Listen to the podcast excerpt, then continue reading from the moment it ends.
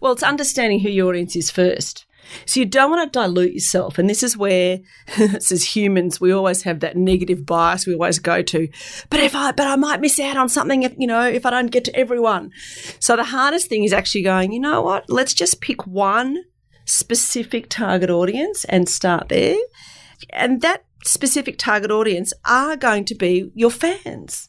They're going to get you, they're going to love you, and they're going to buy from you and they're going to improve in what they're doing. And so understanding who that is and being very specific about that. And then once you've sort of got that going, you can think, okay, what's my second audience or the another target audience? But segmentation is really important. The worst thing and the biggest mistake any small business can do, and I see it far too often, is throwing everyone in a bucket and going, you know, who's your target audience? And I hear people say everyone. Worst answer. Eh-eh, you know, re- oh my God, how can you? So, you know, it's that, I suppose it's the Pareto principle, the 80 20 rule, you know, try to get the 20% because they're going to be the, probably the most profitable. You know, there's an old advertising saying advertising's great, but only 50% of it works, but you don't know which 50% it's working for, right? Now that shows that's a lack of strategic thinking. So by being very targeted in your segment and who you're targeting and understanding them, you know, let's go back to what we're talking about, how they feel. What are their pain points? What's keeping them up at night? What's going to make them sing? What are you going to do that's going to help solve one of their problems? What are you going to do to help them grow, to help them, whatever it is that you're wanting to help them?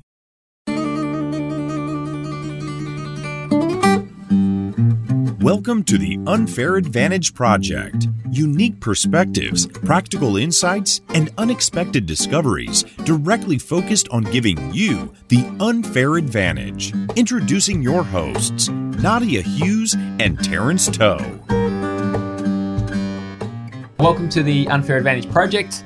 I'm Terence Toe. I'm the founder, managing director of Strategic Corporation, and I'll be one of your hosts today. And we've got Nadia Hughes, and I'm from Smart Business Solutions, and I'm so happy to be here because Jackie said yes to us. and today, so we're welcoming Jackie Mitchell onto the podcast, and Jackie has her own podcast and radio show called Taking Care of Business. Jackie is a brand profiler, business thought leader, and she also has well, there's a few things that Jackie does actually, but I'm sure we'll learn more about it. But also involved in a company called Brandstorm Marketing. So, how are you, Jackie? Oh, this is going to be good fun. this is going to be good fun. Thank you for asking. You're welcome. We're all always, excited always, already. Always important to ask. you know, over uh, with the radio little radio show that I do, it's been six years now. And I've interviewed over a thousand business experts. So I was trying to figure out how many. You know, as I was trying to celebrate the fifth year. So I thought, I wonder how many people I've interviewed. Anyway, I counted it was a thousand. I've gone, oh, that's really cool.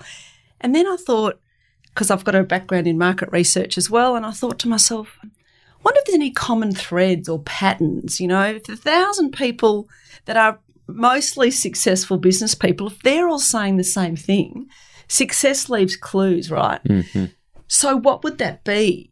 And uh, it's a really popular talk that I do with some keynoting and seminar work I do.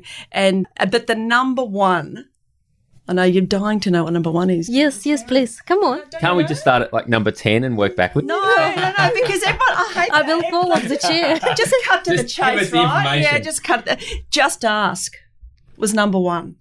Just ask. Right. So it's amazing by asking mm. what can happen. So I was interviewing this lady about her new book, and it was about cultivating curiosity and and I thought, oh, I need someone, you know, some other people on the show. And I noticed in the front of her book that she had a testimonial by Seth Godin, which we'd all know. You know Seth Godin, mm. great, great thinker, great yes. thought leader, wonderful. What sure. he's written some incredible books. So I'll, I'll send him an email. I don't know him. I'll just ask. So I just went onto his website, found his email address, sent him an email. Two hours later, get an email back from him. He said, Alas, which I love, it actually Seth would say, Alas, alas, I do not do radio anymore. But he was very honoured to be asked. And again, it proves just ask. Yeah. It's amazing what can yeah. happen. And what's the worst thing that's going to happen? That's me. To overcome the hesitation of asking, I go, the worst can happen, they will say no. Can I take no? Yes, because I already have it. At this point of time. You've started with that, right? Yes, I only can come back to it. Yeah, it's a real mindset. And I don't know if it's Australian culture or what it is, but we get, I don't know, nervous or embarrassed to ask. Well, that's where I have advantage over you guys because I'm Russian and I so used to know that it doesn't hurt me anymore. Russians are very direct, and oh. Nadia is. She could be accused I'm of being direct direct. on, on steroids. Yeah, well, I like that because oh, you Oh, don't God. have to second guess what she's thinking or saying, and it saves a lot of time. It's a personality style. Actually, you've given me an idea. Maybe I need to start practicing some accents. Many tried, a few failed. can you take it? Anyway, thank you for having me. I'm looking but uh, forward Jackie, to you do have accent, Australian accent. of course, and it's strong. Good. Fifth generation Australian, I'd hope it would be. Yes, so we both have strong accent. Let's jazz it. Yeah. Let's go for it. Yeah. All right. So after that, that Mm. was one hell of an introduction. So Jackie, you're a little bit of an expert on branding. I am. And can I go back to that introduction? Yeah. That was sort of, I suppose, me illustrating a point because it's about having a startling statement. So I know a lot of your listeners are business owners and entrepreneurs. And they get to speak a lot. Now, whether that's speaking in front of your staff, your team, whether you're speaking at networking events, whether you're speaking at conferences or seminars, podcasts, media interviews, it doesn't matter whether you're writing or whether you, it's verbal or written, but it's got to have that, what I call a startling opening statement or a startling statement. Mm-hmm. Because getting people's attention these days is really difficult, mm. really difficult. And most people start a speech, you know, hi, thanks for having me. It's the same thing over and over and over again. And if you watch TED Talks, the really good TED Talks, not the TEDx's, but the TED Talks, and they have 18 minutes. So they've actually just introduced one with a shorter version, which I think is a great idea. But the 18 minutes, and straight off the bat, they're right into it. Hmm. They're right into it. Hmm. So getting that first bit, you know, that startling statement, that opening, getting them in Hmm. is really important, I think. And you hear someone like Gary V, Yeah. probably know of, Yeah. talks about trading attention, you know, and so that whole attention factor that you've just gone straight to mm-hmm. Yeah. is so important. What's your startling statement? I mean, if you're I just presenting did in front of me, that was it. That was one of them. I mean, if is it different every time? Terence yes. wants to put you for TED Talk, and your TED Talk will be. Oh, no. I don't think I'm up for a TED talk yet. I've thought about it, of course, but no, I've just got to pick, you know, one or two topics. And there's so many I'm into at the moment. So I've just got to pick one that really resonates with me. But interesting when Terence mentioned attention, that's one of my top three because I think it's the most undervalued resource that there is, particularly from a business and particularly from a marketing, specifically from a marketing perspective. And I don't think attention's talked enough about. We keep hearing about engagement, but you can't have engagement without attention. Hmm. Unless you can get someone's attention, you can't do anything. Hmm. There's nothing's going to work. So you've got to start with that. Do you think it's undervalued or misunderstood? Both, Okay. both. But I think it's an undervalued resource. Yeah. Okay. But I also think it's misused as well because people cry for attention and they get desperate and they attract attention, but wrong type of attention. And then there is a famous phrase from the Madagascar. Now what? What kind of attention do you want? This is what you are about. You are about branding and grabbing right up attention. So you coaching attention. Nice segue, Nadia. Yes, it's all about designing it. So you're right. You can create attention, and is it the right attention? So it's about strategically thinking about, okay, I've got someone's attention. I know how to do that. Once I've got it, what next? What am I trying to tell them? What am I trying to sell? Now, that selling doesn't necessarily have to be a product, it can be a message, it can be a concept, it can be lots of things that you're selling. And so, understanding what it is once you've got someone's attention, you've got someone's attention, you've got one minute. What is it you want to say? So, choose wisely hmm. is always my advice. And that's where the your corporate brand or your corporate character and professional brand, it's about designing that because by default, us as human beings and uh, all the latest neuroscience research, which is another area of passion of mine, is getting all the latest evidence based research from neuroscience and translating that. I'm not clever enough to find a cure for dementia or post traumatic stress syndrome or anything like that. But what fascinates me with the neuroscience is how we can apply that to human behavior and how that then can be translated to customer behavior. So, what can we do to work with the brain, not against it? And mm-hmm. I think that this is where the attention comes into it, but also that first impression, like that first impressions count. Yes, they do.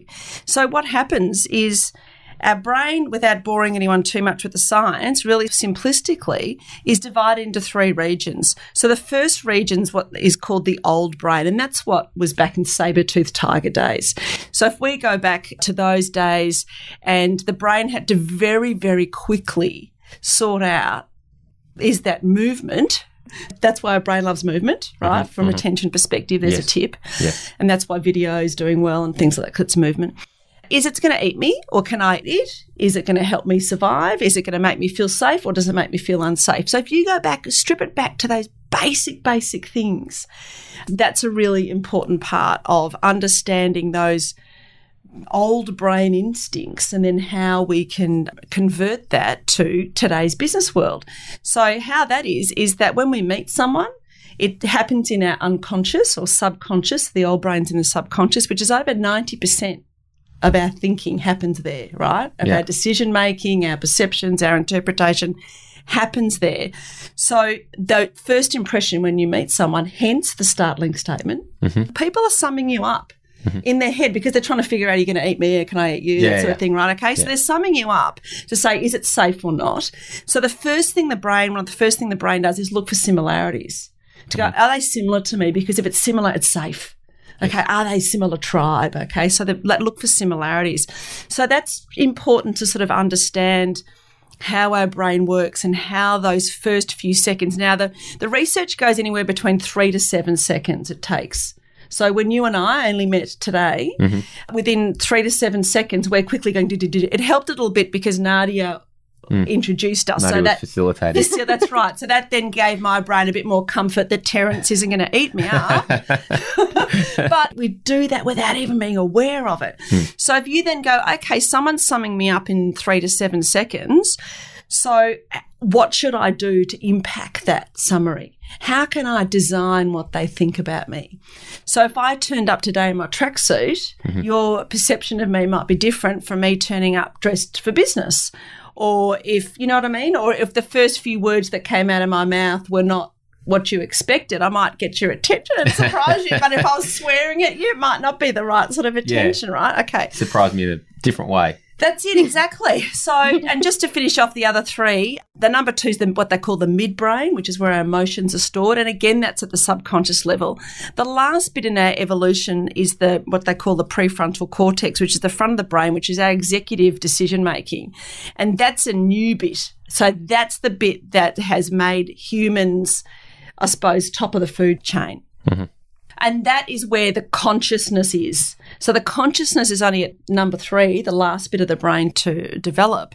But all the rest is subconscious. And that's where all the decision making is, hmm. and particularly the emotional bit. And it's a shame when you hear things like that emotion is thought of as negatively. It's so stupid. People go, oh, you know, you're getting all emotional. Mm-hmm. Yeah, I am because I'm human. Yeah. And someone cleverly said, and I can't recall exactly who it was, so I won't pretend. I could roll off. I could pretend I knew, but I. But they said that we are emotional creatures that occasionally act rationally, and I hmm. really like that. And I think that sums up. I think and feel that that actually ac- very accurately sums us up as humans. And the more that we can understand that and embrace that, because all the evidence is because they're measuring emotions now, all this neuroscience is all leading to the same thing. So you've got great thought leaders of the world are saying what I'm saying right now. Hmm. You know, and so if we can, as business owners, understand that when we're dealing with customers, that not to go straight for the rational side of it, but to be very aware of their emotion and how you want to make them feel. And I think actually, I do know this one. I know Oprah Winfrey said, People won't remember what you did for them. They'll remember how you made them feel. Hmm. And that's the feeling. And she's onto it. That's all the same thing. So you start again looking at those themes and common threads that really tapping into that emotional side of things. And that's the whole walking in the customer's shoes. So getting a real sense of what is it like to be that customer, but not only from a you know demographic we tend to focus on the demographics which is all very rational. Their age their where they live you know what sort of job they've got how much income they're earning. Let's start thinking about psychographics which is lifestyle characteristics which is attitudes interests opinions. But how are they going to feel you know so when guests come in here to do your podcast right never ever forget or lose the sight because i know you've sort of just pretty much started and you kick started it all but never ever forget that guests coming in, the majority of them will be feeling a bit nervous. So your job is to keep them calm, is to tell them how great they are, because that when nervousness, confidence starts creeping in, all that sort of. So being very conscious of it, explaining the process to them, but really getting a sense of understanding what it's like for them. Hmm. Yeah, cool. What you're saying about how you make people feel well, actually one of the things that we discussed on a previous podcast, and I think we brought it back to, or I brought it back to, brand is how you make someone feel. Mm. Like your brand is how you make someone feel. Spot on. So, just going back, you know, to how you're making people feel, and that what you mentioned about the startling statement. You know, do you have a methodology that you've kind of put together to help people to figure out what that is? Yes, I do. I have a process. Okay. So I have a five step corporate character process that I take people through. So I've been doing a lot of work with people that work for organisations and that are, you know, quite ambitious, work for big organisations, want the attention of the CEO, want the attention of their team leader, they want to be promoted or you know thought about to be promoted. So it's about going, okay, if they want to be thought about, what is it they want people to think of them? right?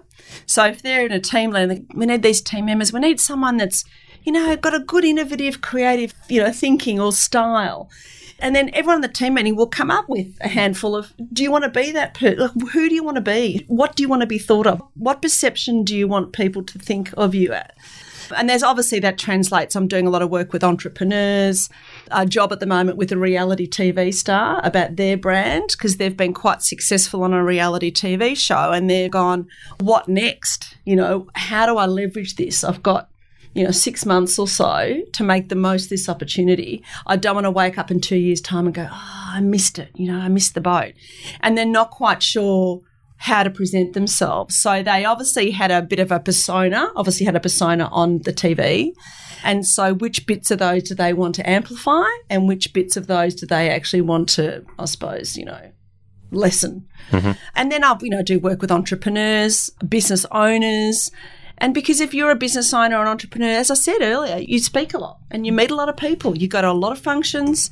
So it's about that consistent messaging and being very clear about how you want to be perceived. You know, it's almost if you can own a word and that that is that's like, oh my god, that's the golden egg. If you can own a word, you know, like Volvo did. Do you remember the word that Volvo owned? Do you know the word that Volvo owns? So look at the brand spent a Volvo. of time in- Volvo drivers, that's all I know. Oh no! Well, they actually they used to own the word safety, Right. So a lot of people will still recall that. Why they don't keep using that, I don't know. But for a car, I mean, that's an awesome word to, to own. Mm. So, or even owning, you know, two or three words. So mm. if I said to you, Nadia might know the answer to this. I know I haven't done this with Terence, but if I mentioned three words and you put them together, what brand pops in your head? Family, fun, and magical. Does a brand pop in your head? Disney. Exactly. Mm. Now, this was not pre rehearsed. I just met you today. Yeah, yeah. I've been doing that for nearly 20 years mm. and it 100%. Everyone's got that. Now, that is awesome. It's pretty tough not to get that one. Well, that is like Disney. But yeah, no, I love Disney as a brand. They are the gold standard. And to own those three words, but the three words have to go together. And by putting those, and they're three pretty basic words, right? Mm, magical, mm. family, fun. If I just said magical, I might not have got you there. So by tying the three together, it's created an association in your memory. Mm. So Disney, it's in most of our memories. It's unbelievable. Have you ever been to Disneyland or, no. right? Have No. you got children never- that's into Disney or oh, anything? Oh, I mean, yeah.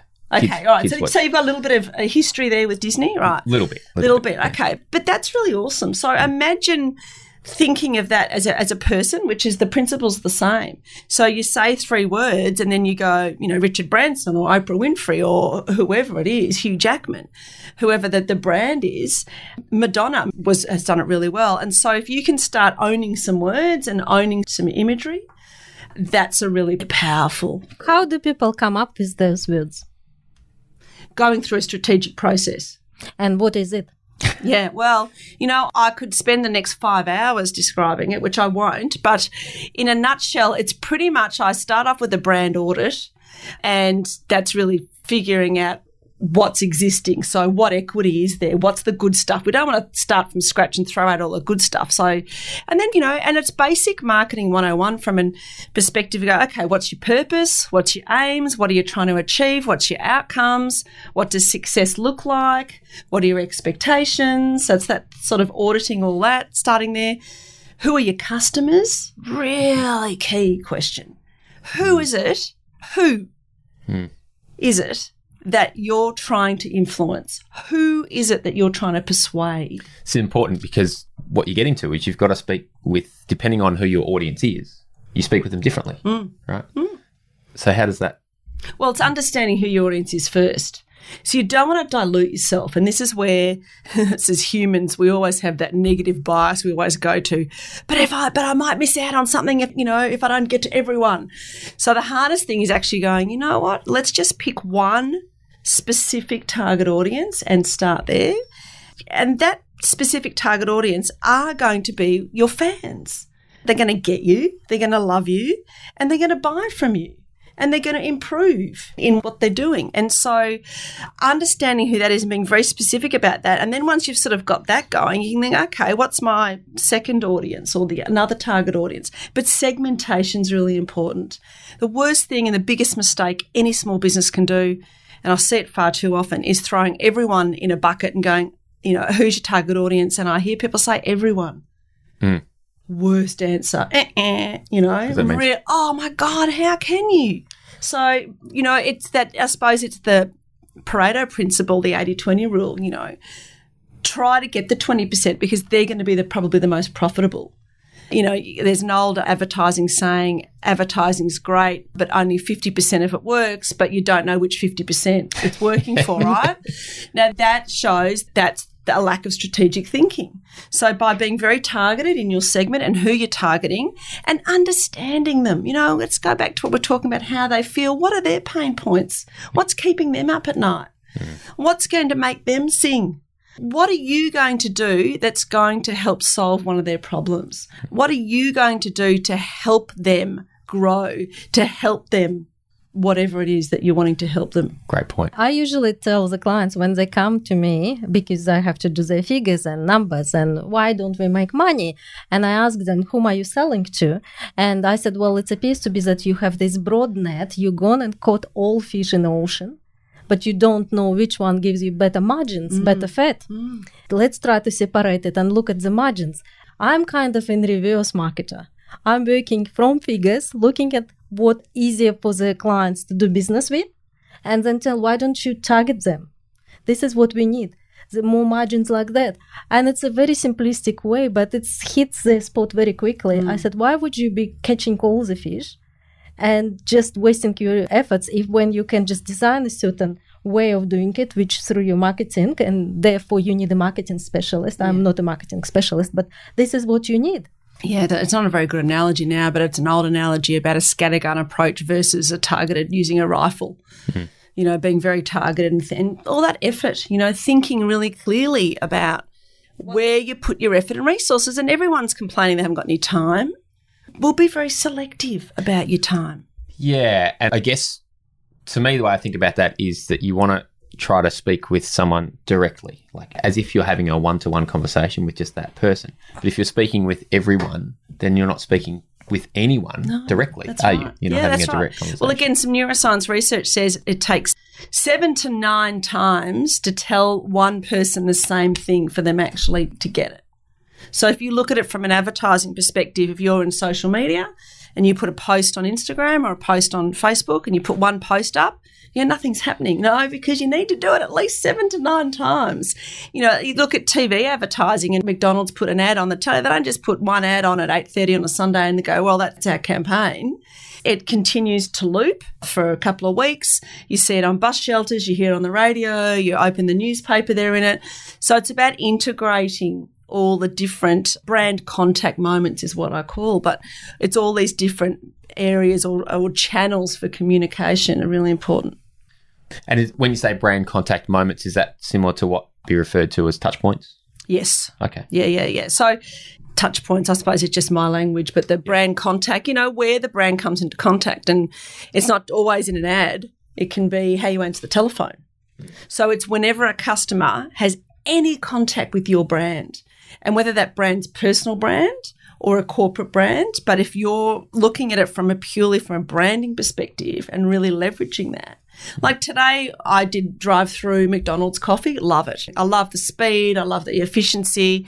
And every single time, the consistency, which is the hardest thing to do in brand, in brand, in the branding world. Every single time I have, have a nice day, have a good day, a smile, a thank you. And I just go, that's awesome. Every single time. And these are teenage kids and they're different ones every single time. Hmm. I love the process. I love the systems in that. Yeah, I think that's another gold standard, a bit like Disney. And what I like about your way of explaining things is you are coming up with your own word because we are desensitized to the touch points. Everybody talks about it. We probably had too many touch points with those words when we came to the point of saturation. Uh, when you are actually actualizing, meaning you're dragging it out. It's good old knowledge.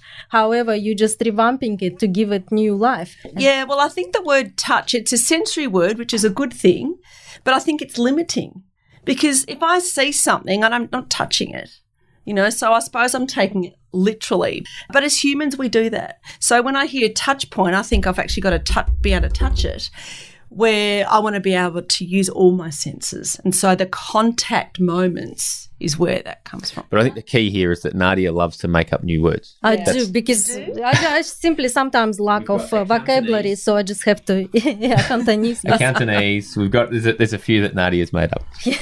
I love it. And another one, corporate character. That's something I really passionate about because culture is everything.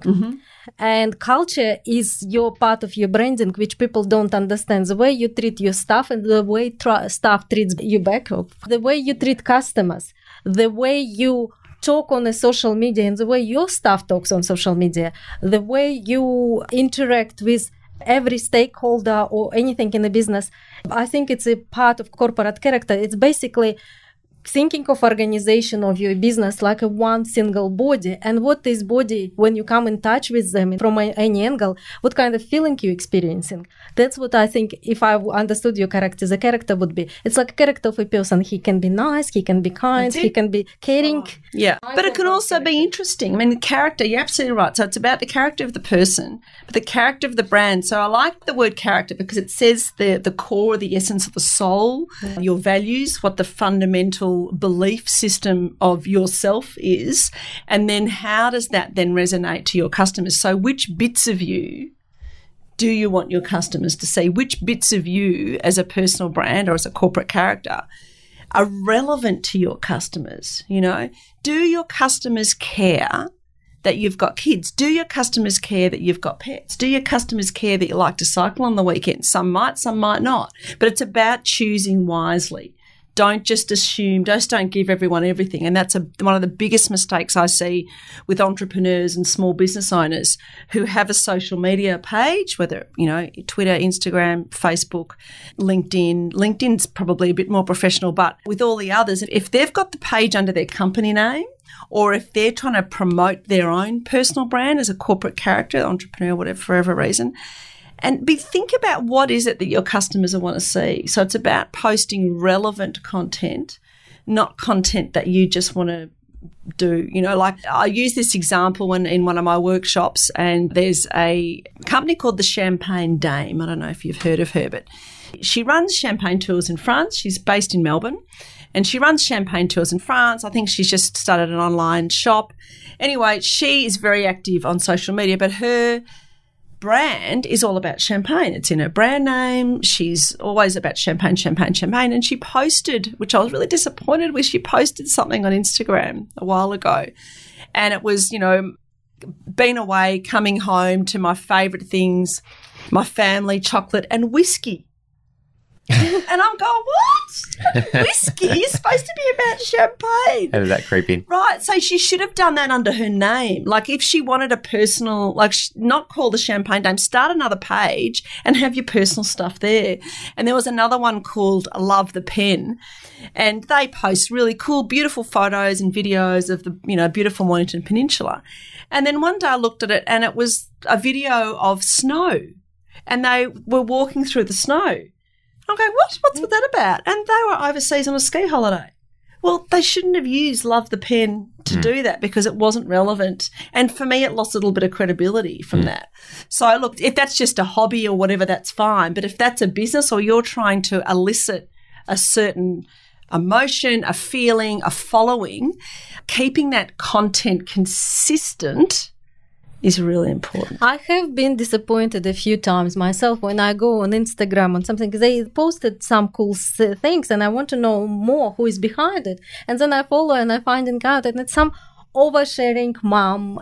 Then you find on different platform because I can stalk doing completely contradictory things on her page and it's just really blows my mind from my own point of view i try not to judge or anything but you can't help it. And you're just going the words on the ones which touch me to begin with don't have that impact anymore. And i'm thinking hang on it's the same words. Why it's changed? And this is i do it as an exercise. How do i feel about these words now? And then i realize who says it is important to me for some reason. Yeah. Well, I think that the key with social media, and it's always a hot topic, it's about relationship building. I know that you can sell stuff on social media now, but social media should not be seen as a sales platform. To sell anything and about a brand, it's about building relationships. And people want to get to know you. So, you know, we talk about B2C and B2B, and it's not about that anymore. It's about H2H, which is human to human. And I think the rise of the digital the advent of digital, everything digital, everything digital, all the technology, has actually, uh, on the other side, to counteract that, there's been a greater focus on how we understand human beings and how we can deal with people. And so I think that human to human thought when you're dealing with business as opposed to B2C and B2B is really key. And that, and when dealing with people, it's all about relationships. Hmm. You know, it's like when you first meet someone, let's use this analogy. And again, storytelling's a great way to express a point, which I do like the storytelling. I'm well known for making a short story long, but I'll, I'll try not to do that this time. That, that was always going to be the name of this book that I've, you know, a couple of books I've got in my head. But yeah, how to make a short story long. I'm an expert at it. But anyway, there you go. I've made this point long. Is uh, now I've lost my train of thought. So this, this is what happens. this is what happened. What was I talking about? Yeah, you were talking about um, a story. I was talking about storytelling. Yeah, I know. I, I think well, storytelling is a really important part of demonstrating an example of something. People like a story because what it does, it taps into their emotions. So if I start telling a story about something, you're listening to that story and I'm tapping into your emotions. I'm tapping into that midbrain. You're not aware of it. It's in your subconscious.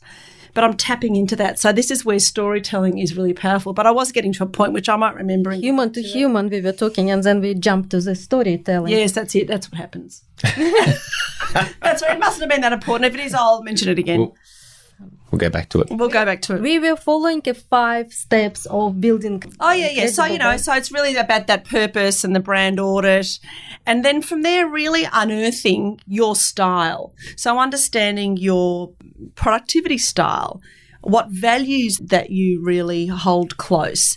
So it's unearthing you, unpacking you as a person. So then it's authentic. We talk, we hear that's another word that's overused a lot at the moment, authenticity. But for me, it's about being real. And if you're a brand, you need to project a certain image that your customers want to see, but that image has to be you. You can't pretend to be something else It- because it's false. People will pick up on that very quickly. So it's about focusing on what's strong, not what's wrong. So it's really focusing on your strengths and your values and your belief system and your style. you know, your mm. personality style, your productivity style, your work style. And it's a real focus on style because there's no wrong or right. We are all different. Okay. So it's about picking out which bits of those. Then, so I suppose it's then like a jigsaw puzzle to go, okay, this is the inside, the outside's your customers, then there's your competitors. So, what are your competitors doing? And which piece of mental real estate do you actually want to own in your customer? If you're wanting a piece of mental real estate that could have already been taken by you know five other competitors so it's really then finding out what you know point of difference but your uniqueness what is it that you can offer your customers no one else can what is it? Hmm. And that takes some time, Nadia, to really unpack. And some people work faster at that than others, you know. So you're dealing with humans, so it's not a robot. So it's a five step process, which that's part of it as well. And then once we do that, we then get the strategy to go, okay, how is that then going to look? What's the plan? What's the plan of action? And then the last bit is making it the action, it's the tactical side. So we've done this, the strategic thinking, we've done the planning, we've done a bit of navel gazing, you know, looking at, and, and most people, it's hard to do it yourself, really hard to do it yourself. I've know? never heard it put that way. It's some navel gazing. Well, it's a form of it because you're looking inside, right? Hmm. So I provoke and prod, and I've got some tools that I use to help unearth that what's inside because it's hard to figure it out yourself. You know, you feel a little bit schizophrenic when you're doing it, and and, and it's not something that we're taught to do well, most of us. So once we sort of figure that out, I want people to be so comfortable that they feel they can wear it. You know, to go, yeah, yeah, that's me. But all it is is sharpening their focus as to it's still them Okay, so we're not creating something from nothing. I'm not being Dr. Frankenstein and going, okay, I'm going to create this wonderful character. Putting different pieces of different people together to you try can't to... do that. It's not mm. real. Okay, so it's about going, which bits do we want? This is the choose wisely bit. Then this is the bit that's really cool. Once we've sorted that out and everyone's really comfortable, they feel they can wear it. Yeah, yeah, yeah, that's me. Yeah, I feel really good about that. They go, okay, what does that look like? So, okay, so if you were on social media, what post would you do? What words would you use? What key messages, what sentences would you use? You know, using words that have feelings. What words can I use to generate feelings from the target audience? Visually, like visuals, so underrated. That's why, you know, I think people are starting to get it now with video and, and Instagram. But our visual cortex in our brain, our visual side, it's 64,000 times faster processed in your brain than text a visual. So, you know, a picture tells a thousand words. There's all these. Mm. I can't help but think that our ancestors, with coming up with all these sayings, knew that. And somehow we've been blinded and our eyes are opening up again. A picture does tell a thousand words. So, from your corporate character, what visuals would be consistent with that? You know, and then we start, and then we look at their LinkedIn profile like that's the first place we go because that's your professional social media and LinkedIn's really high up. It's the number one with Google's search engine. So if people are looking for you, if you're putting yourself out there and putting your business out there, people are looking at you. People are finding you. I hear people say LinkedIn, no, I don't really use it anymore. I don't use it. It's like a CV online. Well, it's not anymore. People are looking you up. You know, I had someone call me yesterday from a referral for a new client and first thing I did was look them up. Who is this person? I don't know who they are. Before I'm ever, I'm going to waste one second of my valuable time, and all our time's valuable. Mine's not more important than anyone else's, but all of our time is valuable. Mm-hmm. And my brain does that straight away. It very, very quickly goes, okay, where am I going to spend my time? So I looked on, I couldn't find them. I couldn't find them on LinkedIn. I couldn't find them on Google. I couldn't find them anywhere. I then went to the person that referred me saying, What's their story? I get an interesting email back, and I'm not going to do business with that person because I'm suspicious. And by not finding them now, and that is a classic case, if you're not online somewhere, then people go, Why? What are they hiding? Why aren't they online? Are they so back in 1973? Or are they hiding something? Like, it's not good stuff. So we need to be on there. So part of this corporate character is looking at LinkedIn, and once they've got, they've worn their brand and they're comfortable with it, I then go, okay, let's look at your LinkedIn profile. Oh, they go, oh my God, yes, I need to put those words. I need to change this word with that word. Oh, that photo's not right, is it? No, it's not. Mm. You know, so these articles, and we start looking at some articles they can write. And so we start looking at all their brand contact moments and going, okay, how can we then make your brand consistent across that. And it just shifts their thinking. It, as I said, it just sharpens their focus as to what's brand relevant and what isn't. Hmm. Yeah, I like what you're saying there about wear your brand. Wear it. Yeah, you got Yeah. to. You've got to really wear it, you know, and be really comfortable, like a your favorite coat. I Yeah. actually listening to you. It's it's always fascinates and mesmerize me. I'm just uh, the brand suddenly over lives its own life. It's no longer something remote. What marketer's domain is. It's you. It's your character. It's something piece of clothing, part of clothing, but it's a part of very comfortable clothing for you. I'm just sitting there and drawing analogies. What it would feel for me is a comfortable brand. It would be it's my dress or something it would be very dress with a very stretched material which touches my body in the right place that's how i as a woman would describe the brand Right. Okay, that's good. And I love analogies. Analogy like storytelling. It helps people understand, and uh, and it's engaging. yes I think that's really good. You know, one of the things I always say is your brand has to work while you're asleep.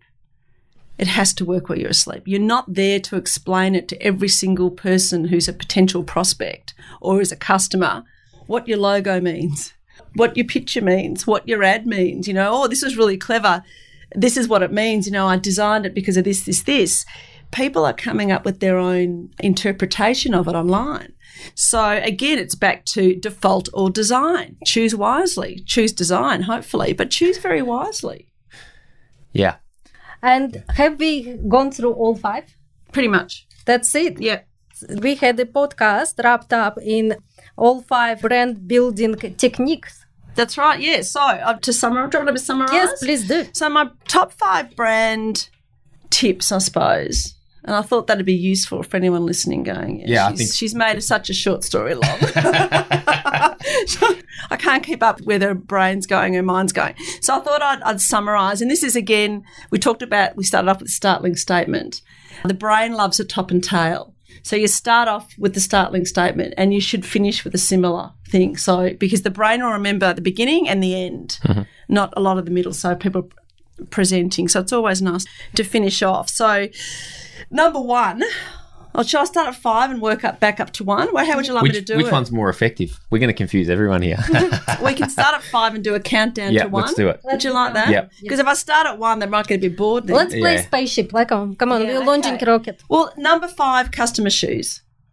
So it's about walking in the customer's shoes, really understanding what it's like to feel what the customer is feeling. A good example, a little story real estate agents. When they're selling a house, they're not just selling a house.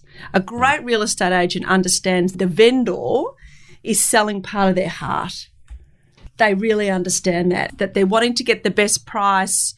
And part of that getting the best price for their house is because they want to see value for the, all the hard work they've done. It's This a is reward. such a great point. Right. Okay. Um, it's so emotional, isn't it? Yeah. Well, and for quite a few years, I worked in the automotive industry and really prestige brands understood. I mean, they're not just selling a car. Mm, they're not just out there. I mean, if you're buying a car for, you know, $150,000 plus, you're not buying the car because you can buy something for $15,000 that will get you from A to B. Like a Rolex, a watch tells the time no matter the brand, but people buy the brand. Absolutely. Yeah, yeah. And they buy the experience. Yeah. You know, so I know I did some work with Toyota and Lexus, or Lexus particular, and they created these beautiful coffee showrooms. So you'd go in there, and the, it was a unbelievable. The food they had, the coffee, they had a proper barista, and what that was very clever. So again, it was an extension of the brand, and they'd give you free car washes. So you'd go, oh, free car wash, great coffee, and guess what? You're sitting there having the coffee. Guess what? The customer's looking at all the new Oh, absolutely. Yeah. So yeah. again, much easier to if you're looking at increasing your audience or your customer base, focus on your existing customers. Don't focus on acquisition. A lot of companies focus too much on acquisition, not on retention. Hmm. Anyway, Very customer shoes, number five. Yep. Number four, Yep. point point of difference. Yep. Podcast, point of difference cast. Point of difference. Yeah, I don't think that was the. No, there you go. It Just yeah, it pops in my head. That's uh, pretty there- cool. There's a new word, Nadia. Yeah. You like new words. I do. It's about uniqueness. What is it that's different about you? What is it that you can actually provide to customers that not many other people can or the competitors can't? And I be really a- clear. In my brain, if I process it correct or not, for me, pod is a little hook what hooks people up to you because they look at everybody, they're assessing, they're scanning you, do all whatever their old brain needs to do, but then suddenly over something stands out. They were looking for it, and there is a perfect match, which ha- happens on subconscious level, but they have found it, they felt about it, and this hook, what is you, knowing your hook hmm. really well. Hmm. Maybe not nice word, but I like it. Yeah, that's cool. Yeah, it's, it's about what's going to resonate with you, but a, a hook's part of it. And I, one of the other words I like, you like this, you like word stickiness, like what's going to stick in someone's brain. So you want a message that's sticky. Anyway, but it's about that point of difference. What is it? And that's really key. And that's really hard for most people because they'll go, oh, I do that. Well, do your competitors do it? Oh, no, I don't really follow competitors. Well, you should because you need to know what they're offering. So it's about that mental real estate. Which part Yeah, it is. It is. And one of the things that I've been realizing is that coming into the business coaching space, there's a lot of business coaches out there who've never actually run a successful business or never built a successful Yes, There business. sure are. And there's a lot of marketers out there who have no marketing training, a lot of brand experts out there who have probably come from advertising, if you're lucky. Yeah. So I see that all the time because I do the coaching as well. And in my industry, it really annoys me. And so my advice is always check credentials, always check credentials. If you're dealing business with someone and you can't find them online, big red flag. Yeah, but it, I mean, just bring it back to the point of difference. Hmm. Sometimes the point of difference is a lot more obvious, maybe, than it seems. I mean, for me, it's okay, hmm. well, coming into that space, it's so obvious that I've actually, you know, built businesses, right? And a- as a business coach, you probably want some experience doing that, at least some. For, for right? me, more valuable not that you build businesses, the quality of business assessed when you sell the business. If you can sell the business, it means you know how to build them. That's my filter for success in a business coach space. Yes, and correct. If person tells me they're a business coach, I want to see how many businesses they have been part of. Hmm. But the fact you've been there, done that, hmm. Shows that you'll be able to show empathy to your clients. You'll be able to understand their pain points from an emotional perspective. If you haven't gone through that, and some of it's great, but some of it's hell, and you need to be able to walk through the corridors of hell hmm, to absolutely. really to be able to understand when someone's sitting there across from you looking towards you to help and they're really struggling that you get a sense of what they're going through because you can't have gone through everyone's got a different journey but understanding that sense and working them through that and motivating them. So motivation that's emotional. You look at all the emotional things. Mo- emotions and that's my number three is emotion is that emotions been had this negative association. But if you look at words like pleasure is emotion motivation inspiration they're all emotional words. Emotion doesn't always have to be fear.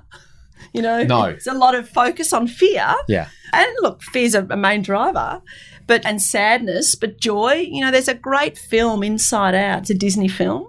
Okay. I know it's a Disney Pixar actually, and uh, it's called Inside Out. It's a cartoon, and if you haven't seen it before, highly recommend anyone interested. I'm serious, anyone interested in neuroscience and understanding what or consumer behavior, human behavior, how our brain works and what motivates us. When they made Inside Out, it's basically in the side of a little girl's head. And they've, they've created characters out of all the emotions. So there's joy, sadness, anxiety, anger, you know, there's all these different characters. And when they made the movie, and every psychologist that I've spoken to have all said this, that they actually had psychologists working on the movie to make sure it was accurate with how our brain works.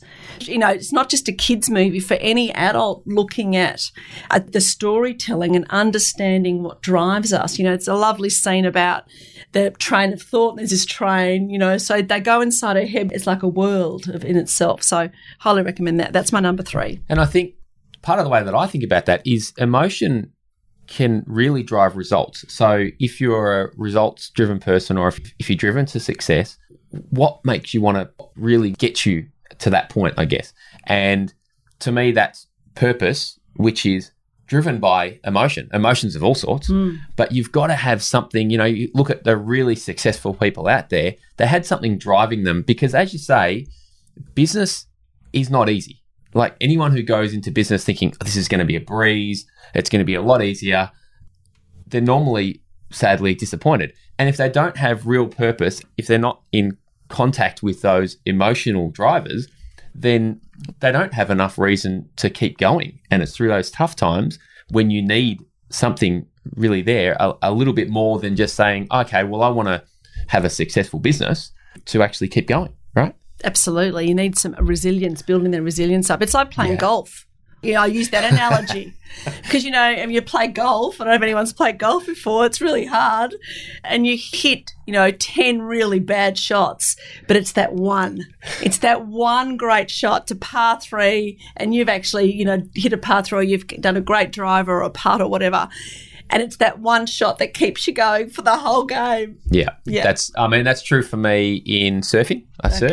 Yeah. And So you catch that one wave and you go, oh my God, that was really Yes. good. So I've you- caught 15 crap ones and I've been, but that one one was really good. yeah, I can have the worst session, Yeah. but if I catch one great wave, it just became the best session. Yeah, and I think that's a really good tip for motivation is about where you put your focus because our brain has a cognitive negative bias. We all, mm. that's why we worry we, because we're trying to keep safe. Go back to the old brain. We're trying to keep safe.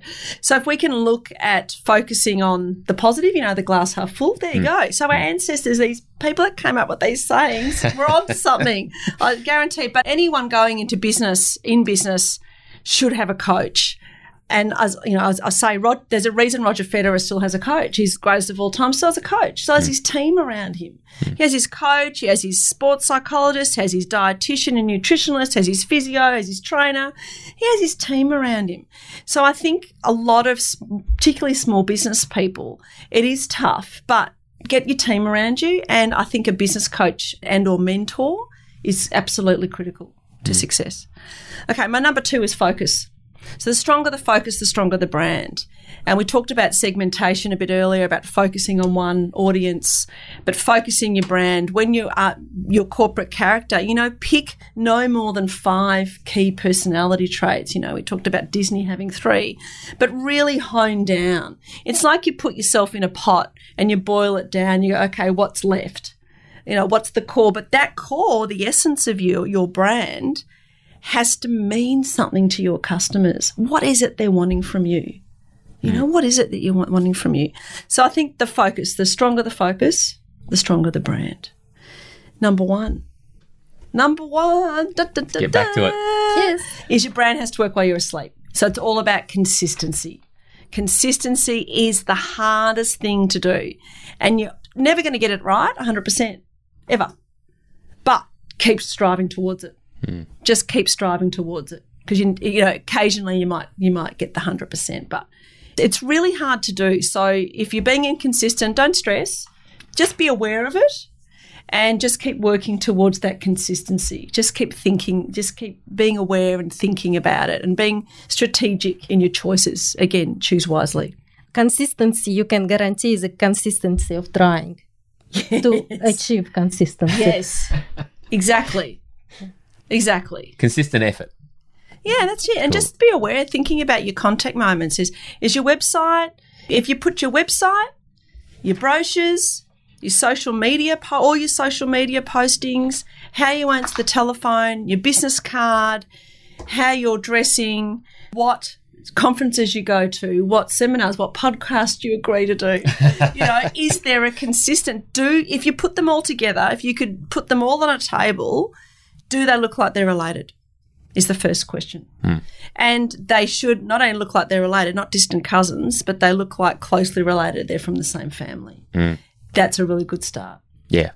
So Right. everything for what you have said, podcasts, shows, media, other outlets, they are outlets, but message should be one Or consistent. or consistent. Yeah. So my messages change a little bit depending on who I'm speaking with and what I'm speaking about. So I tend to sort of speak. There's a variety of topics that I can speak about. So I did a uh, a video interview a couple of weeks ago, and they wanted to talk about marketing.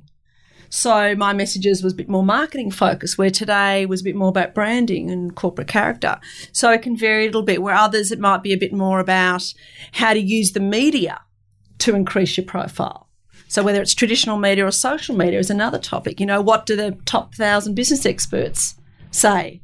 So because I'm just a, a channel, And so I, I can talk about that. What's the latest finding in neuroscience? I can do a whole thing just on neuroscience. We could have spent the whole time doing that. But what I tend to do is sort of, you know, they weave in together. So I'm mm. not talking about gardening one time and then OH&S practices another and then the latest, you know, p- political ramifications on a by-election. That would be inconsistent. Although we did manage to get all those into one podcast now, right? I like the We've way you think. Yeah, that's true. That's true. what I want to ask a very trivial question, and it still comes to my clients always ask me when as I go into business, how should I name my business? Is it I heard it's not okay to call it by my last name. Well, it depends what you want to do with it. It's an old question, but it's yeah, still it's, it's really important. So the first thing is when you're starting a new business, is looking at your exit strategy. Okay, because we're all going to die. You know, it's not a lottery. So, what do you want done with it? You're going to pass it on to the family, keep it in the family, sell it. So, you know, that's the first question, depending what you want to do that. Most people will say, okay, I want to sell it. So, you keep your options open. So, naming it by your name can, that could be limiting. That's another thing. And depending what your surname is, you know? So, if you had a surname like Crapper, then, you know, you're in toilets, it might work, but My surname just didn't work. didn't how do you pin a toe? toe, yeah. Oh, okay. Well, if Yeah. you're a podiatrist, it might. it could have, yeah, yeah. I just changed the spelling a little bit. There's a podiatrist in Frankston, and they're in Foot Street. Ah, yeah, well, yeah, I saw it. so they call them Foot Street I love Podiatry. that. No, uh, yeah, they do actually. I think Right. they do. I haven't been there. I've just seen it, but it's true. But uh, that leads me to linking to network of memory. So a brand name needs to link to an existing. It's easier to attach to an existing memory than create a new memory. Okay, so it's what I call brand glue. And so you're looking for shortcuts, particularly for small businesses. They're, they're creating a brand, and their brand doesn't necessarily have to be their business name. It could be the name of their newsletter, it could be the name of their loyalty program, whatever it is. But you're looking at creating a name.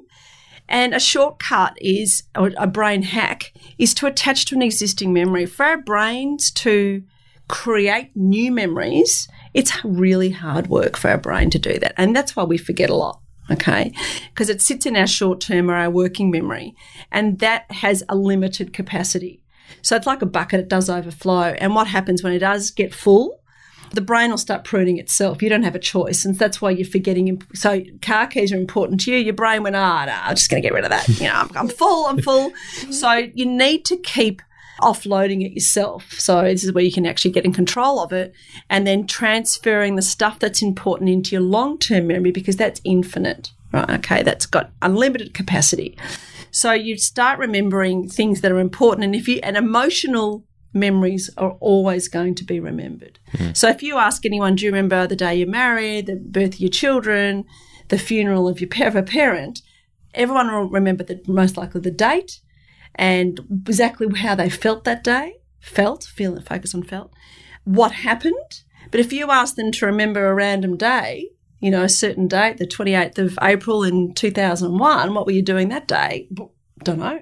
Can't remember. You know, oh, it might have been, you might go back to the year and that might trigger, I was living in, you know. So if you look at key moments, key emotional moments, that's a really, really important link as well. Off there, I've lost my train of thought again. No, I found it. It's fine. It's about. I've been asking you about small business, and you. Oh, brand names. Yeah. So yeah, it was, it was attaching to an existing memory.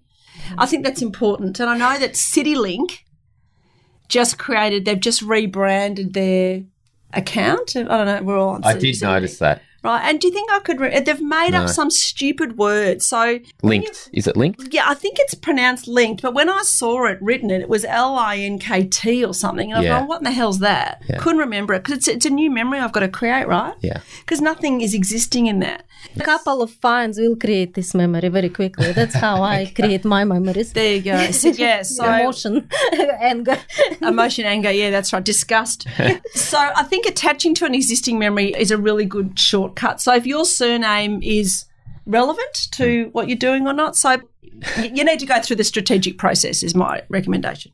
Yeah. And that's, I think, where visualization can come into it, can really be key because Mm. you can quite easily attach memories to a visualization. Yes. Yeah, So yeah. it's a well, really good strategy The power of the vision. for, you know? for yeah. yeah, but think about the brand glue. It's much easier to attach to an existing memory than create a new one.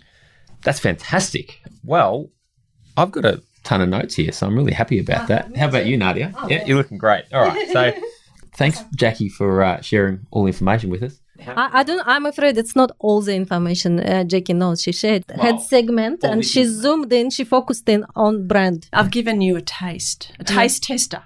Yes. So to find out more, how can our listener connect with you? Yes, the best way to find me is on LinkedIn. Okay. Yeah, and I accept every request. I'm going to check out your brand now. Yeah, check it out. And I don't want to be sold anything, so I do that. But uh, there's a bit of an increase. I don't know if anyone else has found it on LinkedIn, a bit of sell.